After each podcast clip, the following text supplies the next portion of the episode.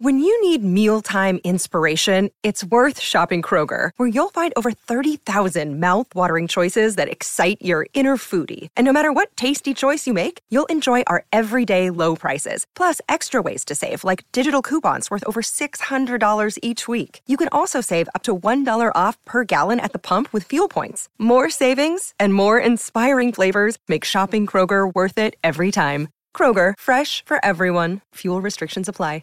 92% of households that start the year with Peloton are still active a year later. 92% because of a bike? Not just bikes. We also make treadmills and rowers. Oh, let me guess, for elite athletes only, right? Nope.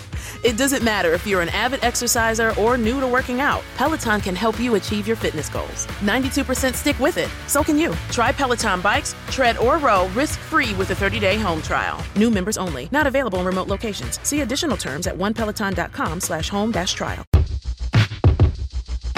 The Venture X card from Capital One gives you premium travel benefits, perfect for seeing Taylor Swift The Eras Tour. Presented by Capital One. Ooh, I do love her. Earn 5 times miles on flights and 10 times miles on hotels through Capital One Travel.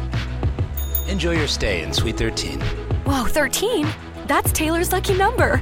The Venture X card from Capital One. What's in your wallet? Terms apply. See CapitalOne.com for details.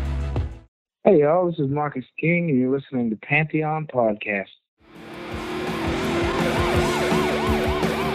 History in 5 songs with host Martin Popoff. A production of Pantheon Podcasts. Let's rock out with Martin.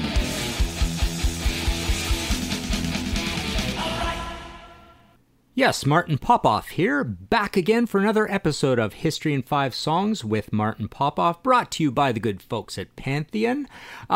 We are part of the Pantheon Podcast Network. Lots and lots of music podcasts available on Spotify, iTunes, Megaphone, Podbay, 40 other podcast platforms. All right, so this episode, episode 57, we are going to call this Faith No More and Commercialism. I did not want on this podcast to ever do anything sort of normal where we go through a band's catalog and rating the catalog, rating the songs, stuff like that. With one band, I thought, you know, every episode's got to have kind of a twist to it. So I really want you to look at this episode as not an episode on Faith No More, but an episode on the nature of commercialism in music, in hard rock. You know, we do mostly hard rock and heavy metal here. Faith No More, hard to sort of categorize this band, but yeah, this is gonna be a look at you know, where they fit on the scale of commercialism. I'm actually going to rate the catalog on a scale of 1 to 10 in terms of how commercial each album is.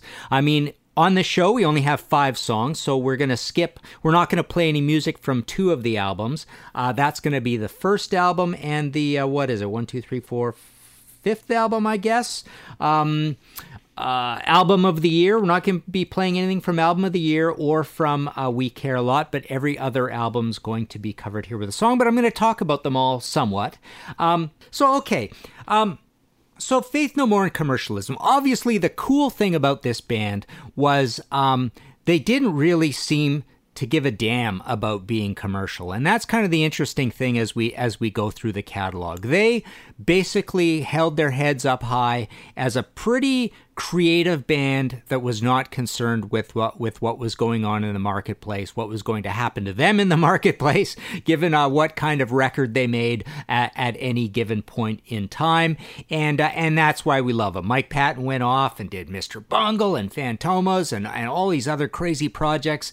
And we know, you know, he's notoriously one of the coolest creative, anti-commercial guys that you can imagine, really. And the band themselves kind of fit into this as well, but every record has kind of a different relationship to commercialism. Okay, so Let's just talk briefly a little bit about the first record, and we're not going to play anything off the first record. So the first record is called We Care A Lot. One thing I kind of wanted to mention, and I hoped I wouldn't forget about this, is you talk about a band with commercial album titles. Let's go through these album titles quickly. So We Care A Lot. Great. I'd love to buy a record by a band that cares a lot. Very cool. Second album's called Introduce Yourself. Wow, that's great. This band is friendly. They want to introduce themselves to me. Very cool. And, you know, Chuck in the band, Chuck Mosley, in the song we're going to play shortly, you know, he introduces the band and stuff. What could be better? Wow, friendly band. The next album's called The Real Thing. Who doesn't want The Real Thing? Where do I sign? You know, credit card or cash? I'd like a little bit of The Real Thing. Thank you very much. Then they've got King for a Day. Wow, what a cool concept. I would love to be King for a Day. That sounds like winning the lottery. Very cool. So every album cover is very commercial and very friendly. Although, yes, I left one out in there, and this is my point. They have one in there in between called Angel Dust, one of the most notorious, horrible, hard drugs of all time. So... and when we get to that one, we'll talk a little bit about that. But here they are making a very anti-commercial, violent, belligerent album title. But as we go on, Album of the Year. Wow, isn't that cool? I'd love to own Album of the Year. This must be a good album. Album of the Year. You know, and then they end up with Sol Invictus, which is not a very commercial title. It's like, you know, foreign language kind of title, right? So it doesn't hit you between the eyes. But yeah, it's kind of funny that almost all their titles are very, very commercial. But this band is not very, very commercial. Okay. So, yeah, just briefly on the first album, I'm going to give the first album a commercialism rating of 4. You know, it's kind of interesting, you know, so here's a band coming into the world. This is a post-punk world. They're from California. They're kind of doing their own twist on post-punk. It's really geometric and rhythmic with a lot of bass. Just very kind of like hypnotic. And I got to tell you, I'd love to do an episode where I got to include this band at some point. But we had a band here in Canada out of Vancouver called Sons of Freedom. And they actually ended up on Slash the way Faith No More did as well. But this band, they were unbelievably legendary and incredible. I saw them a whole bunch of times in my university years. They would wear these white splattered lab coats, and their lighting show would be like a single swinging large light bulb above them. And their sound was so hypnotic and bass heavy. Imagine a super, super heavy U2 crossed with the Faith No More, but just these big, crushing, heavy riffs. Remember, like U2 Bullet the Blue Sky or something like that, right? But no, this band had this big stonking bass sound, bass and drums, everything was repetitive. And then Jim, I think his name was Jim, yeah, the singer, just had this sort of laconic, laid back, almost like a Chuck Mosley style of singing. And the songs were just really super simple, but they came over great live, just like an AC/DC song would, right? But yeah, interesting band. And they came to mind when I thought about this first album from Faith No More on Mordam. Mordam? What is it? Mordam. 1985. November 1985 on Mordam, called We Care A Lot. A little confusing because on their band's second album, Introduce Yourself, the big hit off of that was called We Care A Lot. So they redid We Care A Lot there. But yeah, so it reminds me a little bit of Sons of Freedom, but the commercialism rating, no one knows what to do with a sound like this at that point. So, you know, they're on a little label. It doesn't make many waves. I must confess I was not cool enough to get on with the band with the first album. I got on with the second album, the 1987 album. Okay, and with further ado, so what did I say? Yeah, commercialism rating 4. Without further ado, let's play a little bit of music. This is Introduce Yourself from Introduce Yourself, released April 23rd, 1987 on Slash, Faith No More's second album. Take a listen. From the day I was born, I took the blow by the horn, they gave me plenty to scorn, oh right on. They said in the song that life was getting reserved, but you had to live to survive, and why not? Huh? Introduce yourself right on. Introduce yourself right on. Introduce yourself right on. Introduce yourself right on. Introduce yourself right on. Really? Introduce yourself right on. Roddy.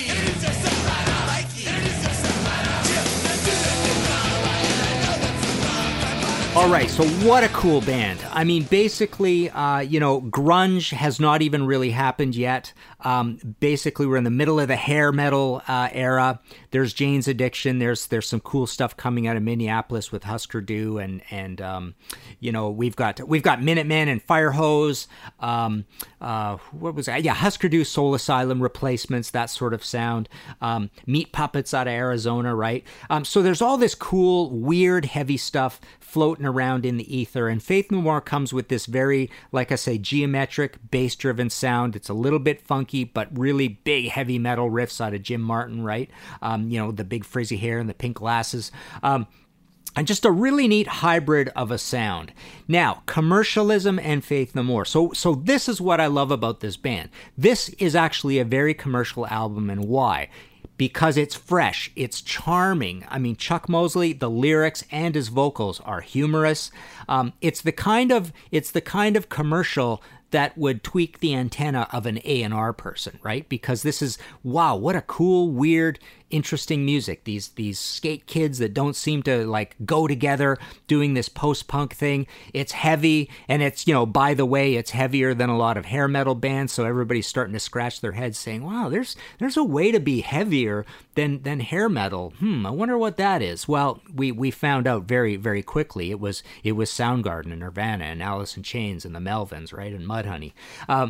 But this was a version of that. This was almost like pre-grunge grunge, which is essentially a form of post-punk. So punk was this heavy punk thing. Post-punk comes along in the UK, and it's very reliant on big naked open structures with a lot of stunned, distorted bass guitar in it, a lot of things being carried by the bass. So you hear a lot of that in Faith No More, and so they're creating a sound, and it is commercial because it's exciting, it's new. We all loved it when it came out. There was a lot of buzz about this band when they came out. So I'm going to give this a commercialism rating of 6. It's weird. You still don't know what to do with it, but it's a much better version, a much better focused version of this vision that this band had on the We Care A Lot album, moving into the Introduce Yourself album. The album cover, definitely not commercial at all, and the We Care A Lot album, definitely not commercial at all. It looked almost like a synagogue thing, didn't it? The first album, it was quite odd. And Introduce Yourself looks like a big pile of nothing. It's like a big ugly splatter, right, with these yellow letters. So in terms of the album cover, not commercial at all. Okay, so let's move on to our second track. Take a listen to this. This is Falling to Pieces from The Real Thing.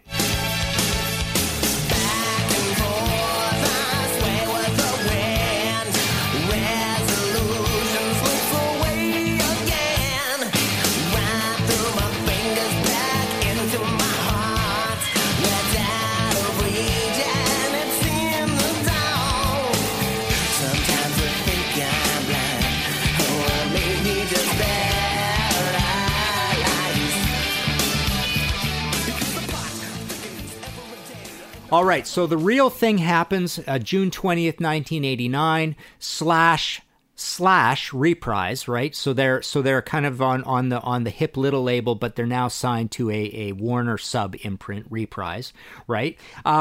But the big thing that happens with this album is that Chuck Mosley is kicked out of the band, and we've got Mike Patton in as the lead singer. I don't want to speak ill of Chuck. I don't know if he was. I can't remember now if he was kicked out of the band. I love the guy. I interviewed him before. I love what he did on those first two albums. But anyways, so he's out of the band, and Mike Patton comes in. Now, an interesting thing about this record is that Mike Patton comes in way at the end when all the music is done and recorded, and I guess most of the lyrics are done already. So he's just kind of parachuting in.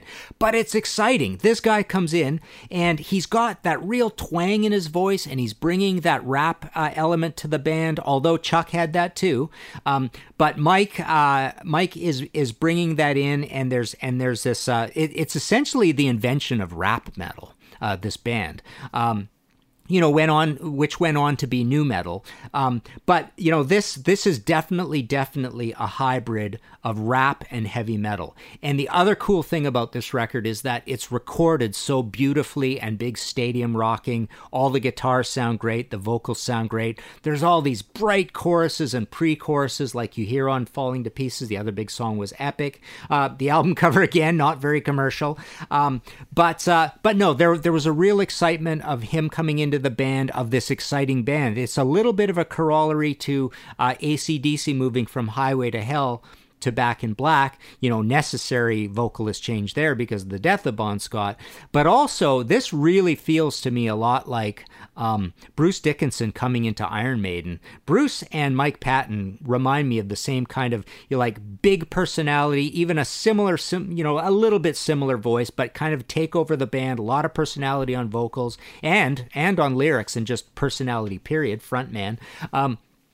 But again, it's the same kind of thing. You've got this other lead singer who is proving to be limited a little bit in Paul Di'Anno, and, you know, they're looking to make a change. Things aren't working. You know, probably at the same time, I would believe there's a similarity between Chuck being a little off the rails and Paul Di'Anno being a little off the rails. But you also have, just like the AC/DC situation, Faith No More and Iron Maiden are these buzz bands. There's an excitement about them. They're bubbling under. All the cool kids know about them. They may explode. They may move up. And so Faith No More does a pretty uncommercial thing in bringing Mike Patton into the band because it's a big risky thing. But he's a pretty commercial sounding guy at this point, and he does a lot for the band's you know, fortunes, because this album goes on to platinum in the States, gold, platinum. I'm looking at the wiki here. I'm cheating a little here, but, you know, BPI, silver, you know, British, Australia, platinum, but, you know, platinum album in the States. That was so cool. And they actually ended up on the cover of Rolling Stone, I believe. But so this was a big successful album. The commercialism rating, again, You got to say, purely because it is good, just like the previous album, it's commercial. So that's the best kind of commercial, isn't it, in rock and roll? We want things to be commercially successful simply because they're good and exciting and fresh. And the Real Thing album was totally all of that. It had thrash and the rap. It had the rhythmic stuff. Everything was really interesting on it. It was like this new bubbly sound coming up. And on this record, it was recorded absolutely professionally. So I'm going to give this one a commercialism rating of 8. I'll let you ponder that, and we'll take a little break and be right back. All right, moving on here on History in 5 Songs with Martin Popoff, Faith No More and Commercialism, episode 57. Now we discuss a little something of theirs, a record of theirs, a missive of theirs, a nasty pipe bomb of theirs called Angel Dust. Call my initials in a tree I will never leave. Maybe one day I'll be royalty.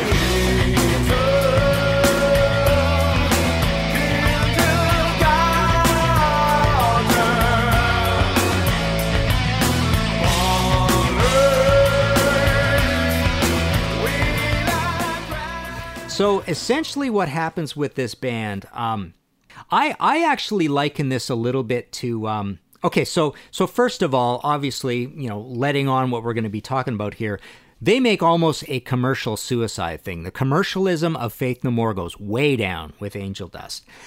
So what happens with this record is that Mike Patton, for the first time, has a big influence, and he's a little bit of a mental and psychic terrorist, right?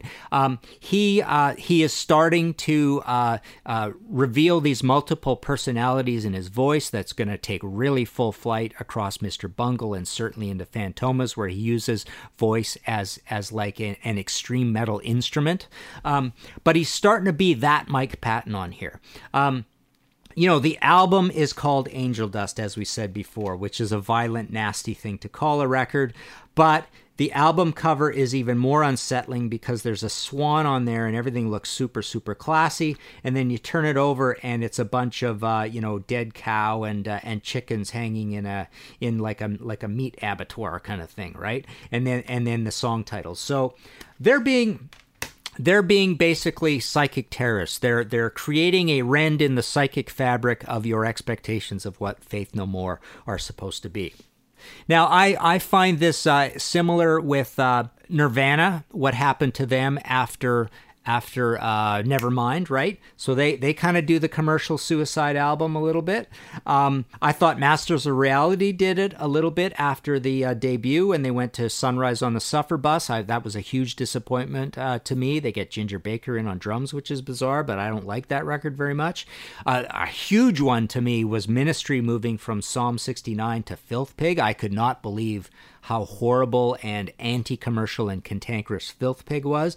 Alice in Chains kind of do the same thing between, there's extenuating circumstances, but between Dirt and a record that is so confusing they can't even think of a title for it, so it's just called Alice in Chains, with that, horrible, sad image of the three-legged dog on the cover behind the neon, jewel case thing. So, there's a little bit of this going on, a little bit of this grunge has happened. Grunge has been hyped. It's taken over. Cynicism can even set in to a band who has pure creative purposes, and your minds just get blown, and Faith No More goes and blows their own minds and puts out this pretty uncommercial record in Angel Dust. And I remember interviewing the guys. I can't remember which guy I was talking to. I've interviewed Mike. I think I've interviewed everybody except Jim. And then the later guitarists I have not interviewed either. I've interviewed Chuck as well. But one of the interesting things about this record is, apparently, what were the numbers? Whoever it was who I was talking to, I believe it might have been Roddy, who moved to France. I think it was Roddy. Anyways, basically, The Real Thing sold, 1 million... copies, or I think he said 2 million worldwide, but only 500,000 in Europe. And I think he said something like Angel Dust, which is officially RIAA certified gold in America. So they go from platinum down to gold with Angel Dust. And really, this thing only goes gold because of the hangover effect of The Real Thing. I mean, it is not, if this was a record by a new band, it would not be going gold. But basically, I think he told me that Europe really got Angel Dust, and it sold 2 million copies across all of the European territories, whereas, it's certified gold, which is for 500,000 in the States. So, what did we just play? We played Kindergarten. Did I mention it was Kindergarten? So anyways, this had a lot of crazy, weird songs on it that were very unsettling. Caffeine, Midlife Crisis was kind of the big hit on it, but it was actually pretty dark. RV was the one where he's mumbling around, thinking, let's commit suicide. There's songs on here called Crack Hitler, Jizzlobber. Be Aggressive has those eerie female vocals in it. Very ironic sort of sounding. Everything's Ruined. So this was a very dark album and kind of a disappointment. I mean, I was disappointed with it. I do love Real Thing and Introduce Yourself the most, but I still quite liked it. So on a commercialism rating, we're going to give this one a 5 out of 10 on commercialism. Okay, so moving on. So let's see. So we are, so I'm going to skip Album of the Year, which is after this one, but let's play this first. Take a listen to this. This is Digging the Grave from King for a Day, released March 28th, 1995. The first and the only one with Trey Spruance on guitar. Take a listen.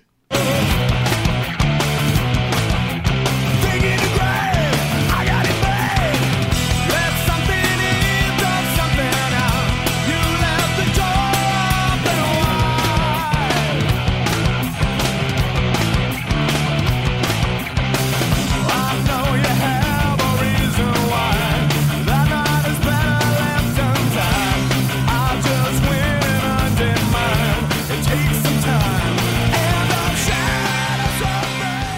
right, so what I find interesting on the subject of commercialism with this one is I almost feel like the label Reprise, somebody said, I don't know what Andy Wallace would have said on this effect. But I mean, Andy is very important to Faith No More, of course, as well. But one thing I find about this record was I thought they slightly reversed. They basically behaved themselves a little more than they did on Angel Dust. I thought it was a very utilitarian, good album, a little more conservative. The production was very conservative on it, just a good mix of guitar, bass, and drums. The songs were a little more immediate.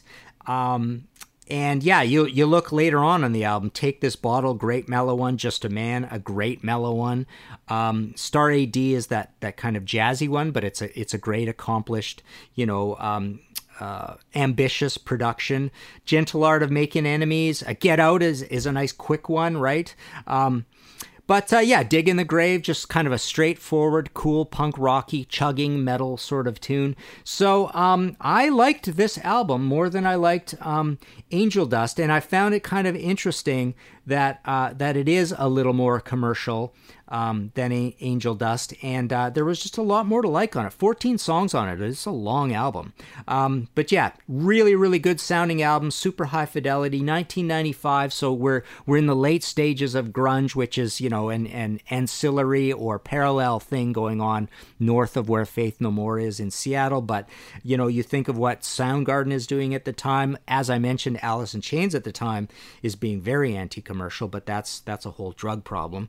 I found it kind of interesting. I might have even looked down on the band just a shade for doing it, but I thought it was a little more of a conservative album than Angel Dust, but I was still happy with it and played it a lot more. So I'm going to give this one a commercialism rating of 7 out of 10. All right. So moving on, I thought a funny thing in the middle was remember, what year is this? 1993. So I found it funny that they went and made this Songs to Make Love To EP, right? And remember, they covered Lionel Richie's Easy on here with of course, some sort of level of, irony that none of us, normals are deep enough to understand, but essentially it became a little bit of a hit for them. So talk about commercial. I mean, this is basically going straight between the eyes and saying, you want commercial? Here's our straight-faced cover of Lionel Richie, Easy. So that was pretty funny. So we're going to skip Album of the Year, but one of the things I found funny about Album of the Year is that on the commercialism level, they stepped back a bit again. I thought Album of the Year sounds, in terms of complexion, a lot like King for a Day, but the songs are just a little murkier, a little darker, a little less hooky. They're just not as easy to get into, I imagine, is the way I would put it. Let me just check something here. So basically, I remember playing this album, and I play it a lot. I find the production very conservative. There's nothing wrong with the production, and even kind of like the layouts and the arrangements of the songs are pretty conservative. So in that way, it sounds like King for a Day, but an A&R guy would probably take this album and say, you know what, I can't find any hits on here. I can't find any songs. There's no songs. Where are your songs? And that's how I feel about this. So this one we're not going to play. I'm going to give it a commercialism rating of 5 out of 10. All right. So our last one. So take a listen to this. Let's play it first. This is our fifth and last selection here on History in 5 Songs. This is Rise of the Fall from Sol Invictus, released May 19th, 2015.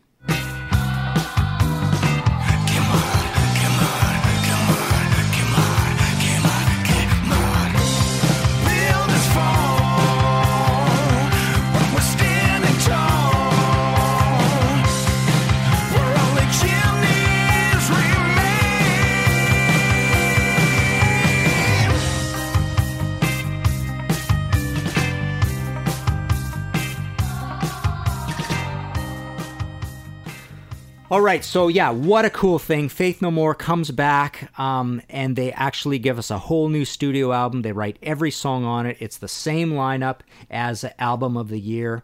I was totally more pumped for this album than any album by any band kind of reforming for a long time. And then I was kind of disappointed because I found it not very commercial, and I like the commercial Faith No More, right? So this song is actually pretty cool and pretty commercial. As you can tell, they're doing a lot of things you love from Faith No More. I thought Matador was pretty cool. But one thing I don't like about this record is Mike Patton seems to be really way down in his register and not pushing a lot of air, and the persona he uses the most is that low mumbling Mike Patton. I found that really kind of weird, but he does also give us probably more variety on this album, a la what he's sort of picked up from all those years of doing Mr. Bungle and Fantômas, and he puts that into this. The thing I love about this record is that I want to like it more because it is so intellectual. There's a lot of weird musical arrangements and things going on this record. But they're weird, but they're sparse and they're low-key. And again, they're not very hooky. But you listen to them and you marvel at the craft that went into this album. And I thought that was pretty cool. Only 10 songs on it, I believe, right? So it's not a very long album. That kind of ticked me off a little bit. Let me look at it here. I loved Sunny Side Up as well. I think that's probably the most commercial song on the whole album. So there you go. I mean, and this is the second one for John Hudson in on guitar, but who the guitarist in the band is in Faith No More is actually kind of an inconsequential thing. It's not one of the big things that's important. This is very much a creative, Tetris between Roddy Bottom, Billy Gould, and Mike Patton, right?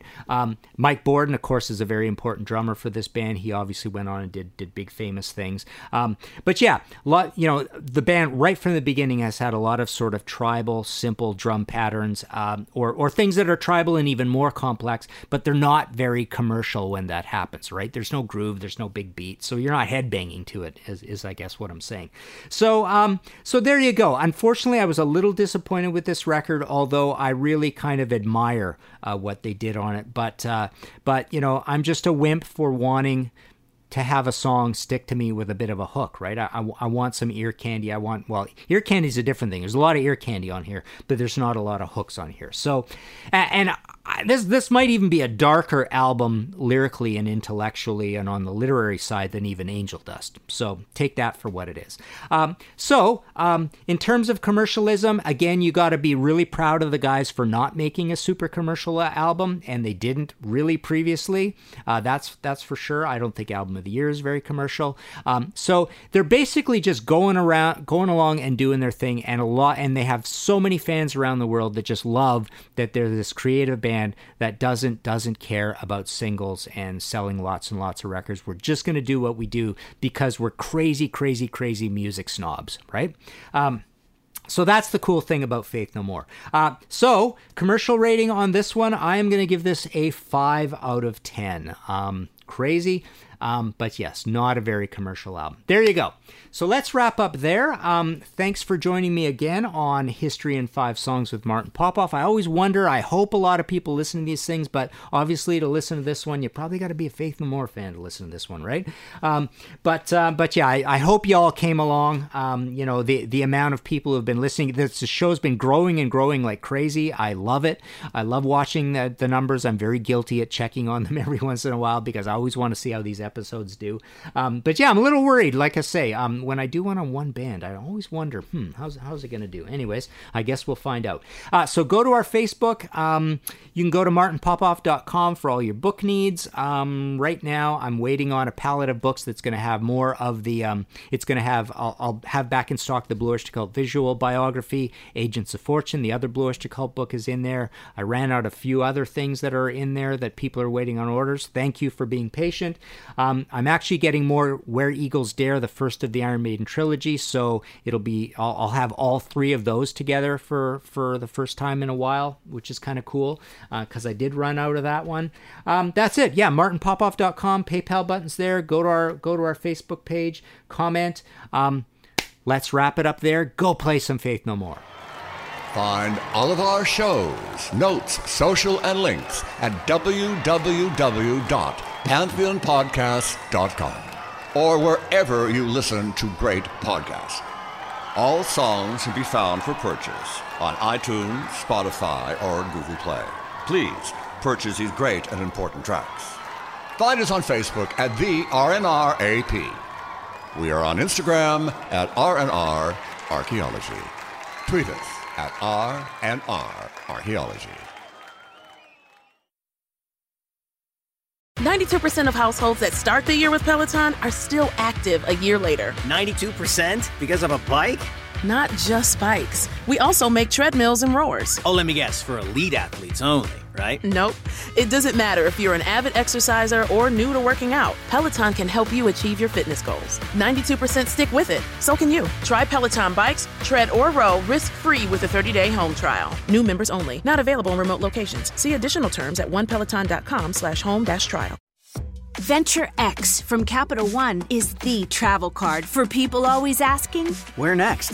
You earn 10x miles on hotels and rental cars, and 5x miles on flights booked through Capital One Travel, and 2x miles on everything else you buy with Venture X. Plus, receive premium travel benefits like access to over 1,300 airport lounges. The Venture X card from Capital One. What's in your wallet? Terms apply. See CapitalOne.com for details.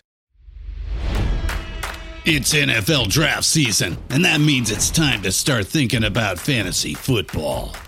FantasyPoints.com features industry-leading experts and prognosticators using proprietary hand-charted data to help you score more fantasy points. FantasyPoints.com is the place to go for whatever kind of fantasy football you play. Whether you play fantasy football, daily fantasy sports, or do a little bit of everything, Fantasy Points has the meticulously researched content to guide you to victory.